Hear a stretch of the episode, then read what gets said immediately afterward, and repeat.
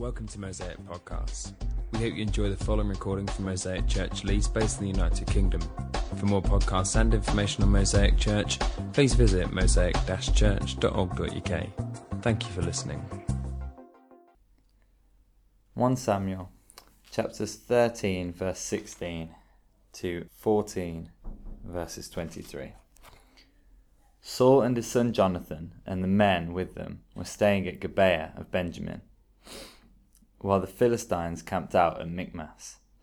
Raiding parties went out from the Philistine camp in three detachments.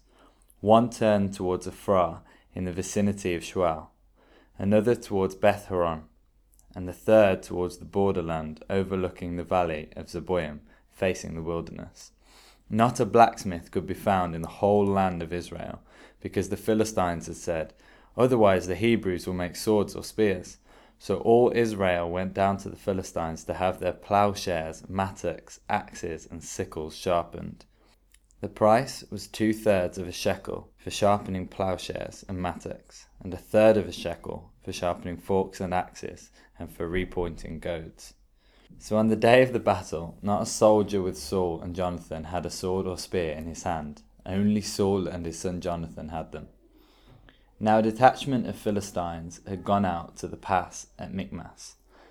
One day, Jonathan, son of Saul, said to his young armor bearer, Come, let's go over to the Philistine outpost on the other side. But he did not tell his father.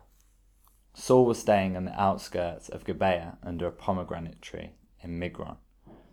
With him were about six hundred men, among whom was Ahijah, who was wearing an ephod. He was the son of Ichabod's brother Ahitub, son of Phinehas, the son of Eli, the Lord's priest in Shiloh. No one was aware that Jonathan had left. On each side of the pass that Jonathan intended to cross to reach the Philistine outpost was a cliff. One was called Bozez and the other Seneh. One cliff stood to the north towards Michmash, and the other to the south towards Geba. Jonathan said to his young armor bearer, Come, let's go over to the outpost of those uncircumcised men. Perhaps the Lord will act on our behalf. Nothing can hinder the Lord from saving, whether by many or by few. Do all that you have in mind, his armor bearer said. Go ahead. I am with you, heart and soul. Jonathan said, Come on then. We will cross over towards them and let them see us. If they say to us, Wait there until we come to you, we will stay where we are and not go up to them.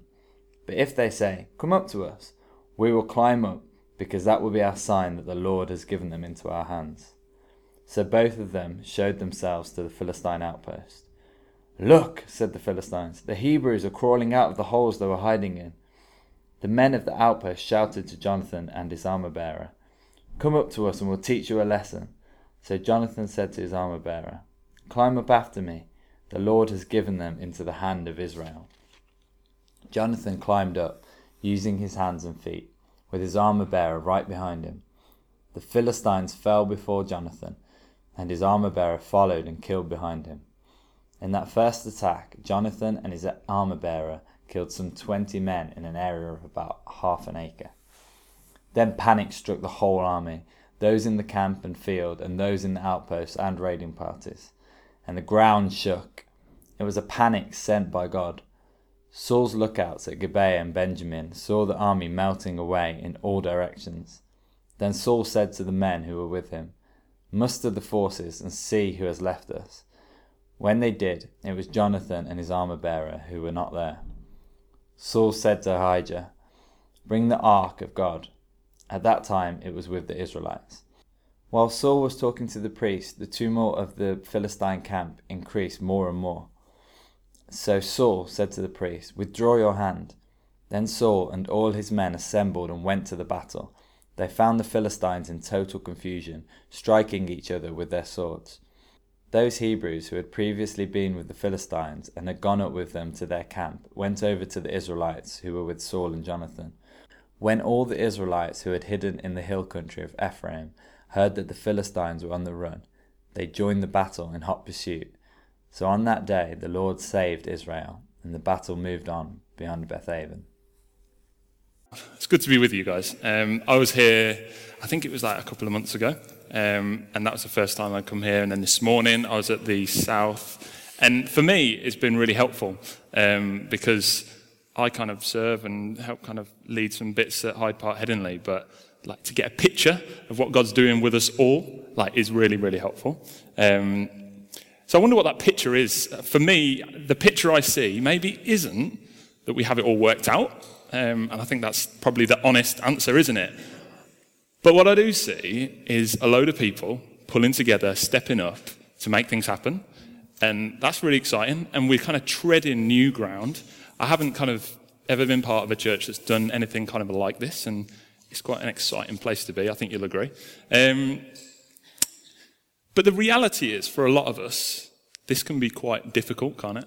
Um, maybe it's just me, I didn't see any nods, but I'm going to take it that you all think this can be difficult sometimes. We have our brave days where we're up for taking on the world, and then we have our not so brave days.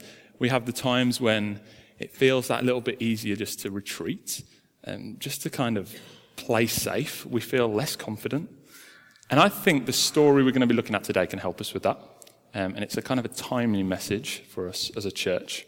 So we're going to be kind of camping out in 1 Samuel from kind of 13, 16 all the way through to 14, 23. So you can follow along in your Bibles. Um, that would be great. And then bits will come up on the screen in time. So, where are we up to? What are we seeing? Well, today our focus is really on two characters. We're looking at Saul, we're looking at Jonathan. We're looking at father and a son. And their relationship, I'll say, is it's strange at best. It really is. And a bit more on that later. We're going to see how they respond in tough times, where they respond when it looks like the odds are stacked against them. And they respond differently. But more on that later. So, where are we up to? What have we seen? Well, we're in a pretty dark period in Israel's history, um, but we're going to get to see God show up in a pretty huge way. But it's bleak at best, like it really is. I don't want to sugarcoat it. It is bleak.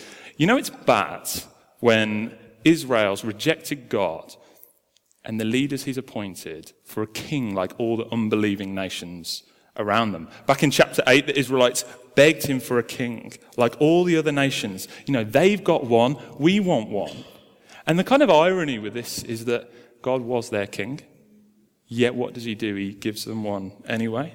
He gives them a giant of a man. We told his, told his name Saul, a handsome man, a man who's like head taller than all the others. It gives us all the detail. And this guy, he kind of looks the part. He's strong, he's charismatic, he's tall, a bit like myself. No, I'm joking. But, but I shouldn't have said that. we'll just cross that bit out of the podcast. Cheers. But that is what we're told about him. And, but very quickly, we learn that he has some pretty significant character flaws. If we look in chapter 10, 22, this is like the equivalent of his coronation you know, his establishment to be king. This is like his big moment. And the people say, Where is this man? And the reply they get is, He's hiding in the baggage. Now, there's no kind of hint in the text to any kind of pre coronation hide and seek going on here, right? There's no game. No one's like forgot to tell him it's over. That's not what's happening. He is just hiding. He's retreated and he's hiding. You know, it's bad when the king's son's fighting out, fighting the battle, and the king is hiding in the rear. In chapter 13, we're told Jonathan went ahead and led the attack. He attacked the Philistine outposts at Geba.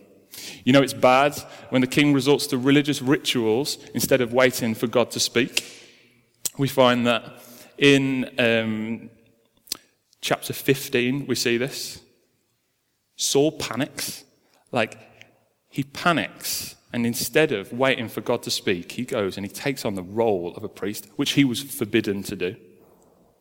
You know, it's bad when God, prophet Samuel, like completely leaves Saul without guidance and he's surrounded by a multitude of Philistines. We see that in verse 15. And finally, you know it is bad when only the king and his sons have the weapons. Verse 22 So on the day of the battle, not a soldier with Saul or Jonathan had a sword or spear in hand. Only Saul and his son Jonathan had them. So, guys, you get the idea. It's pretty bleak. This is a dark moment. And you know, we see Saul's army, it's been whittled down from 300,000 to 600. That is what's happened to his army. and no weapons. You can kind of just imagine it like the Israelites they're like, Saul, are you kidding me? Not only are we 600 and they're like 300,000 or more, like the sand on the seashore, the Bible tells us, but I haven't got a sword. You want me to take my little like shovel, take it to the enemy and go, can you just sharpen this for me? Because I've got a battle with you later and I'm going to I'm gonna use this. Like, it's ridiculous. You're like, this is the worst army ever. Like, give me a transfer. Like, seriously, I'm, I'm out. I know I would be.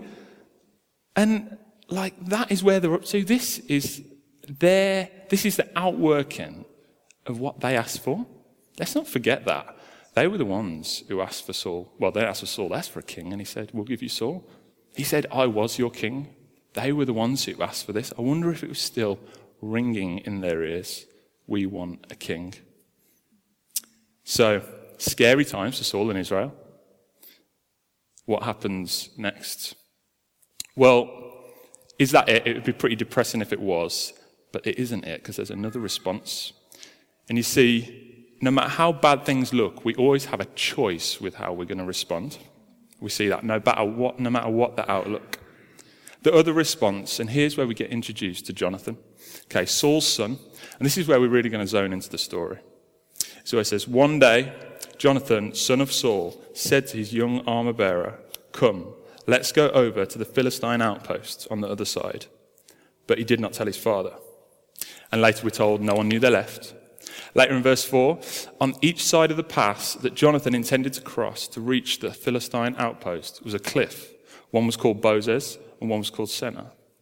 And in verse 6, Jonathan said to his young armor bearer, Come, let's go over to the outpost of these uncircumcised men. Perhaps the Lord will act on our behalf. For nothing can hinder the Lord from saving, whether by many or by few. So we have two totally different responses here to ultimately the same situation. We see in Saul fear, hopelessness, and we see in Jonathan trust and faith. Now, what's going on here? I wonder is Jonathan more holy? Is he just stronger? Well, it doesn't appear so. What's actually happening here? Or is, is Jonathan just like that reckless friend that we all had?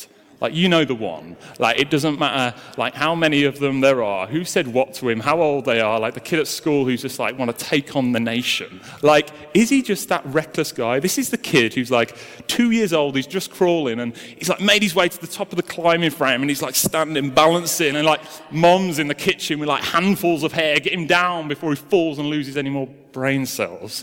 Like, is he that guy? Is he just no fear? Jonathan? Well, I actually don't think he is. And I think that for different reasons, but the main reason is this. I think he responds this way because he uses his memory. See, he remembers Israel had been here before.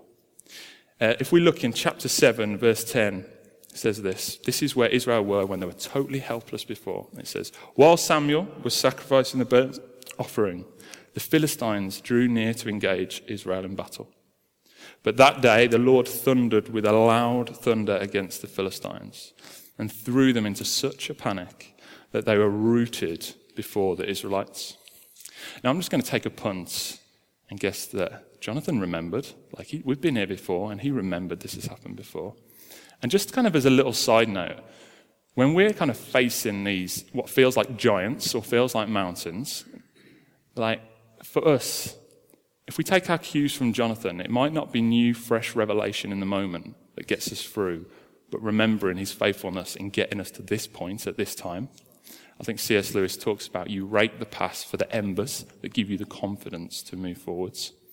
And that's what we can do. And it seems that that is what Jonathan did. So, two responses to the same situation, two characters. I wonder who do we default to be like? Like, who do we see ourselves in sometimes? I reckon sometimes we like to think, yeah, we're brave. You know, staring death in the face, like Jonathan, moving forward quickly. We like to think that's us. Maybe a lot of the guys are sitting there inside going, oh, yeah, yeah, that's me, that's me. But I also think if we are really honest with ourselves, in our kind of less confident moments, we have a different reaction. and I think the tree can start to look pretty attractive. And here's the thing where I want to ask, where do you kind of retreat to? What can be our place of like hopelessness and fear? Um, where are we tempted to go to be passive? Because here's the thing the tree, I think it looks safe, I think it looks secure, like for Saul, but actually, I think it's a sense of it's really false security. Here's the myth. I'm going to say this one's been around for a while. It's like if I just live a really safe life, if I just am really comfortable and don't take any risks, then, then I'll be fine. You know, it's a way of like protecting ourselves. And I just think it's a lie. I think the tree isn't really saving anyone. So where do we run? How do we retreat? How do we seek to stay safe? And just kind of sit on what God's doing and what He's kind of given to us. Is it kind of living our, starting to live our lives a little bit through our kids? Is it like sport? Is does like football become our main thing? Is it box set after box set, series after series, like pouring our time into something that isn't even real? Like, what is it? Because I think it's probably going to be quite subtle for us. Like for Saul, he didn't like down tools, pack up, quit, and go home. But what he did do was, in the moment in a battle, he went and sat under a tree and ate fruit while he was the king. Like he was the people, the people were meant to be looking to him, and he just seems to be passive in the moment. I know for me how this kind of works out is that, and I needed like people to help me with this. I kind of wasn't clever enough to work this out for myself, but I would say I'd get asked to do something. So it'd like speak to a youth group or like lead something, and the very first thing I think is, no way, like not me. I think I'm not like brave enough. I'm not clever enough. I'm not capable enough. These were all the things that would just rise to the surface. I'd start to retreat to this thing of like self pity and like self doubt. But the truth is, there was something a lot deeper going on in my heart. There were different questions that needed to be asked. And actually, the questions that were things that were going on in my heart was what if people don't think I've done a good job? Or what if I don't get asked to do it again? What if people don't like me? What if people just don't think I'm that great? These were the real questions. And a friend helped me and he says, You know what, Rich? You don't really need to worry about any of that. Do you know why? And I was thinking, here we go, big encouragement, pat on the back. He's going to send me, oh, I'll go and do a great job after this. And he just said, you don't need to worry because none of it's really about you anyway. Was like, that's new. Cheers, mate. Uh, but that, that actually was true. I was making it about myself, and sometimes probably still do. And instead of it being about how I can serve and how I can meet a need, because I've been asked to do something, it was more about like what I can kind of get from it deep down. And my false security, like my tree that I would run to, is like the temptation just to say no, just to say I'm not no, I'm just going to duck out. That was my false, that was my tree, my kind of false security. And don't get me wrong, sometimes we say no and it's for all the right reasons. But for sometimes we say no, and we know deep down it's probably for all the wrong ones. And for me, it was for the wrong reasons. And we see none of that in Jonathan. Like, I can't big Jonathan up enough to you. Like, he just trusts God's going to come through for him. And he goes into some scary situations and circumstances. So, where are we up to? Well, we've looked at Saul's response, we've looked at Jonathan's, we've looked at where we kind of might be tempted to fall in the middle. But I want to take a turn for a second, and I want us to think about how do we respond to other people's faithful response? Okay, so when we see the faithfulness of others, how do we respond? Maybe when others do really well and succeed. Maybe when others get the opportunity that deep down we would really like to have. How do we respond? Are we like tear down bitter people or are we able to celebrate each other's successes and like support each other, stand with each other, like build each other up? Because we see two responses to this, and one of them is in our story. Later on, you know, Saul, after Jonathan like seeks to save Israel, this is what Saul does. First, he stops the army from eating, like just random, And then next, out of kind of envy and bitterness, he tries like to kill his own son. So just if you're tempted and you know you don't know which quite one, that is the one we're not going for. kind of envy, bitterness leading to attempted murder. Let's steer right around that one, guys. I think we all can have a general consensus that's the good idea. So, who are we to be like? Okay? Who are we to be like? Well, who's playing the background in the story? Who's playing the background role? The armor bearer. The armor bearer. Let me add, I want one and I want to be one. Now, I'm not talking about those weird battle reenactments where grown men run off into the field with swords, and I know that happens, and if anyone does that, I'm sorry. I'm not talking about that. But what I am talking about is like deep friendship and loyalty. And that is what we see. Just look at the armor bearer's response to what Jonathan's proposing. When Jonathan says, Come, let's go up to the mountain and fight, it's met with this response do all you have in mind. I am with you, heart and soul. Guys, do me a favor. Take one fist in the air say, I am with you, heart and soul. I wasn't joking. I am with you, heart and soul. That was, I think, south of better, no offense, but guys, we've got to work on this. And that is response. And I just see that and I'm like, that is beautiful. That is friendship. That is trust. It's full blooded. It's not half hearted. I'm going to say you need an armor bearer, and you should want to be one to others. What an important lesson this teaches us to a world watching that's full of shallow friendships where it's about individual glory. And there's just not a hint of that here. The Bible has seriously got something to say on this. I used to um, live in Manchester, and a close friend of mine um, dad now leads like a large church in Manchester, but before that, he was in the police. And he wasn't just in the police, but he was one of the guys who would go and sit in the back of the van, get tooled up, and he was like part of the kind of people who would go and raid some of the most dangerous houses in Manchester. Okay, that was kind of his job.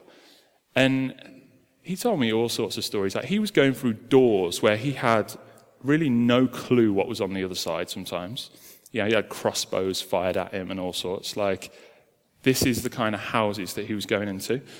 And I remember um, sitting, it was at a camp, I think it was like New Wine or something, and we were sitting around, and somebody asked his wife, who was sitting there with him, said, How did you cope every day knowing that this is the kind of place where he was going into? Like, those are the kind of, that was what his job entailed, and that is day in, day out.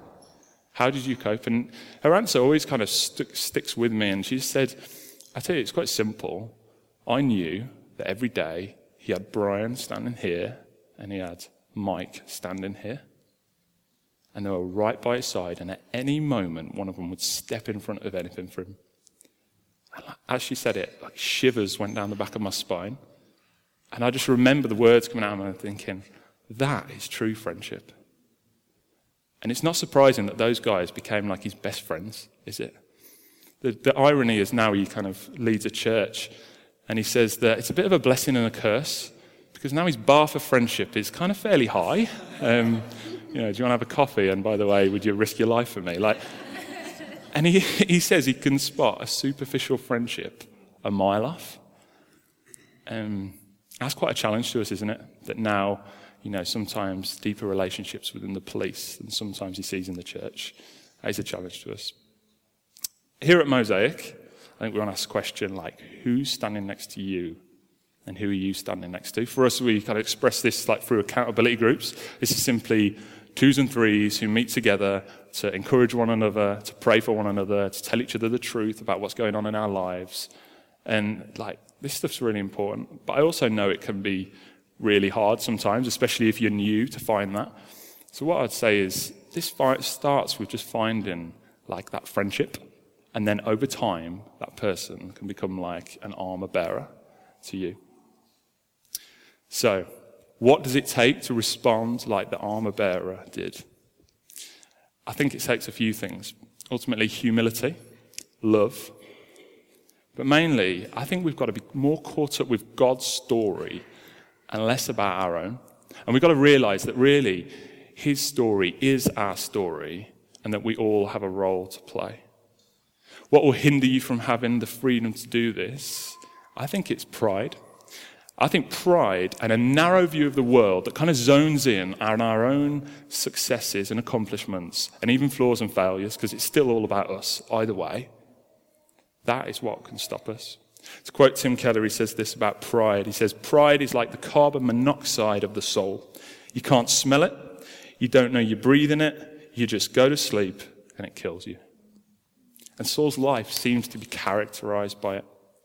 Instead of seeking forgiveness, he continued throughout his life, like defended himself, blamed others, tried to cover up sin, tried to pretend like nothing happened.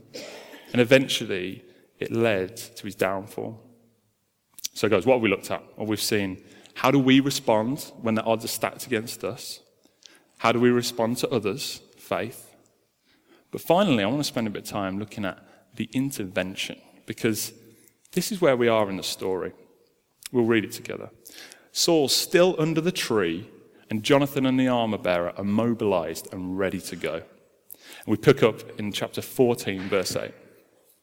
Jonathan said, Come then, we will cross over towards them and let them see us. If they say to us, Wait there until we come to you, we will go, sorry, we will stay where we are and not go up to them. But if they say, Come up to us, we will climb up because that will be our sign that the Lord has given them into our hands. So both of them showed themselves to the Philistine outpost. Look, said the Philistines, the Hebrews are crawling out of the holes they were hiding in. The men of the outpost shouted to Jonathan and his armor bearer, Come up and we will teach you a lesson. So Jonathan said to his armor bearer, Climb up after me. The Lord has given them into the hand of Israel. Jonathan climbed up using his hands and feet with his armor bearer right behind him. The Philistines fell before Jonathan, and his armor bearer followed and killed behind him. In that first attack, Jonathan and his armor bearer killed some 20 men in the area of about half an acre. Then panic struck the whole army, those in the camp and fields, and those in the outposts and raiding parties, and the ground shook.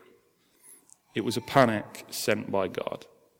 And later, this is kind of the concluding verse to this section summarized like this, verse 23. So on the day of the Lord, sorry, on that day, the Lord saved Israel, and the battle moved on beyond Bethaven. So, what do we see? God comes through. When Israel looked like they were but a whisker away from destruction, like he intervenes on their behalf. He sends a panic, and the ground physically shakes. God proves his character again. He is to be trusted and he intervenes. I don't know what you think when, about the word intervention, but in a previous job, I used to work with some young people who had just pretty messy backgrounds. Um, and I got introduced to one lad who was 14, 15, and I was once sat in a, in a room kind of discussing where his future was going to go. And I heard just a load of things about his life that I did not know. Like, there was past abuse, there was like like drug abuse. There would be people coming in and out. He saw things that, like a two and three, four year old, all the way through his life, really, they should never see. Like, never see. There were times when, like, the police constable in the room read out this transcript of somebody finding him on the street at three years old because he was in the middle of the road and somebody had to pull over, pick him up, and go to the house where, like, they didn't even really know that he had left. Those was his circumstances, and he needed an intervention. Like, he was totally helpless. Literally, somebody needs to reach into that circumstance and say, like, we need to do something here. So, interventions happen, we're totally helpless, and when all other options are exhausted. And that is the case for Jonathan and his armor bearer. As they climbed up to the Philistines, they had placed themselves in that place of God, unless you do something here, unless you move, like, I am finished. Like, this is over. And with that in mind, I just want to kind of zone out from this story for a second. Because where in this relatively small scale battle God saves his people for a time, we read and we find out that there are other battles to be fought. And again and again, the people were disobedient, and he had to intervene again, and they were disobedient, and he had to intervene again. And this has happened time and time again. So, what's the solution? Well, I believe it's laid out for us in a much greater battle fought. where we were introduced to a more faithful man than Jonathan and a better companion and friend than the armor bearer could ever be. And we see flashes of him in the story. In chapter 13, when Samuel says, God has saw a man after his own heart, yes, that applies to David, and we'll get introduced to him later, but I'm not talking about David. Because unlike in this battle where God saves his people for a time, there was a greater battle to be fought on a much bigger uh, stage 2,000 years later, and that was at the cross where Christ died. And unlike every other intervention by God until then, this time it was final. You see, if Jonathan is the true and better Saul of the story, Jesus is by far the true and better Jonathan, whose responsive obedience outweighs all we've seen so far and ever will see. And it's because of his obedient response that we have the freedom not to worry about failure, what people think of us. We don't constantly fight a battle where we're never sure of the outcome because it's no longer about our successes or failures. It's about where He succeeded in our place. And He knows what it is to be like us. Do you realize that? He faced His own time under a tree in the Garden of Gethsemane, and He did not falter. Like Jonathan, he climbed a hill to fight a battle, but all of his, his armor bearers were nowhere to be seen. He's 12 had deserted him, and one was even busy denying him at the time. And when we know what he's done for us, we can draw the strength from that, not to retreat like Saul, not to retreat to full security, but in that we find the freedom from fear of failure under the banner that is the grace of God given to us. Not to play safe, but to fully go for it. You know, it's not about how strong and how brave and how capable you think you are. It's about how strong, it's about how brave, it's about how capable he was for us. And how do we know this? Well, Paul later in the Bible puts it to Timothy, a young apprehensive leader, and he puts it like this. And we get clues that Timothy didn't always find it the easiest to step up to the plate. And this is what he says You then, my child, be strengthened by the grace that is in Christ Jesus. It's not just get on with it, stop feeling sorry for yourself, crack the whip harder. It's not in yourself, Timothy, but it's in Christ. In by his grace given to you, be strong. You see, to tell Timothy to be strong in himself would be like, especially when he, when he was clear that he was feeling weak, it'd be like telling a horse to fly or a little 12 year old to go, There's a ring over there. There's a guy called Mike Tyson waiting for you, and you'll be fine. Just put on the gloves and go for it. Be strong, little man. You can do it. Like, it ain't going to help. It's not going to help at all. There is no place for it. Yet, somewhere within the inexhaustible grace of God, we can find the strength to step up because it's not about us, it's all about Him. You may feel like you're under a tree right now and you're not sure whether He's going to come through. I'm going to say the cross says to you, He's already come through and He always will. And it might not look like we expect it to look, but He's faithful and true and He keeps to His word. So, how's this going to play out for us? Well, I think it's going to be a few things. For some of us, it might be to say yes to a few things we've been saying no to for a long time. It might be to dream big. You know, really dream some dreams about what you could do. Because so far, some of these dreams you've had have been just like cramped by your own like, view of how capable you are. And we need to step into how capable He is and dream some dreams. And you know what? If we do some stuff and we fail, He'll teach us something through it, and it's fine. Maybe it's like we've got special offering coming up like, what a way to trust him. Like, I'm not going to retreat to this tree of like, I just need to make sure I'm okay. But actually, I can go, no, God, you've done a thing in my life, and I'm going to trust you for the future. I'm going to invest in heaven. Maybe that is for some of us. Maybe it's just to be open with our faith in the workplace. Maybe being bold with our faith in the workplace has just felt like a step too far. And actually, we draw the strength from Him and go, we can. It's not about what they think of me anyway. And I want them to know about Jesus. Maybe it's to like lead a mission group. Maybe it's to start a mission group. Maybe it's to be on the core team of one.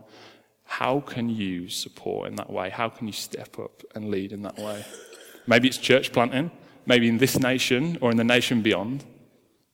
There is so many different ways that this can outwork in our lives. So, guys, just closing. What's the moral of the story? The moral of the story is step up, be courageous, be brave, go for it. What's the truth of our story? So often, we're just crippled. On our own, we ain't going to do it. We're going to run to other things. Fear of failure is just too much. Christ responded in a way we never could. And now, in Him, we find the freedom from fear of failure. Not to play safe, but to go for it. And that is the truth of the gospel. I want to pray.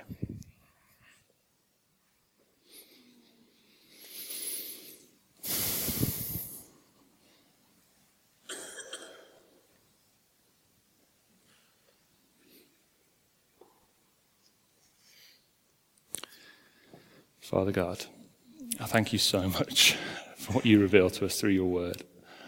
Lord, there are deep truths in here that Lord, just can help us with everyday life. And Lord, so often, Lord Jesus, we just need to be reminded just to, to pick them up, to walk in what they say. Lord Jesus, I thank you so much for your Son. Father God, I thank you so much for what he accomplished in a place that we never could. Lord, he responded in a way we never could, all for us. Father God, I pray for anyone here who this isn't a reality for, they haven't made that step of faith. Lord, I pray for those people who want to be free from the fear of failure and other people's opinion of themselves. Who are maybe thinking, man, what would that be like? What would that be like to have my identity so in someone else, a perfect man who lived and died for me, that I don't have to care about what other people think of me? Father God, I pray for those people. Lord Jesus, would they find the boldness to talk to somebody after this, to make a step of faith? And Lord, it's not like you haven't made it for us already. Thank you, Jesus. In your mighty name. Amen.